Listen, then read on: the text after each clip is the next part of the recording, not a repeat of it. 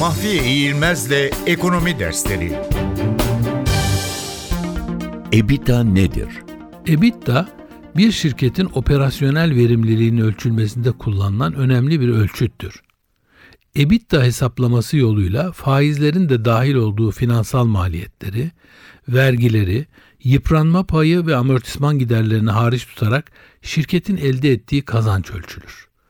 Bu tekniğin kullanılmasının temel nedeni bir şirketin bu gibi zorunlu harcamaları hesap dışı bırakıldığında kar elde edip edemediğini anlamak içindir. Eğer bu giderler hariç bırakıldığında şirket hala karlı görünmüyorsa o zaman ya asıl giderleri düşürmenin ya da gelirleri arttırmanın yolunun aranması ya da şirketin kapatılması gerekir. Eğer EBITDA sonuçları pozitifse şirket için genel görünümün olumlu olduğu ve daha ayrıntılı incelemeler yapmak gerektiği anlaşılır.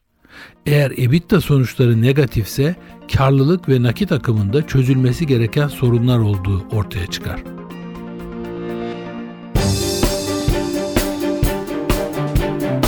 Mahfiye İğilmez'le Ekonomi Dersleri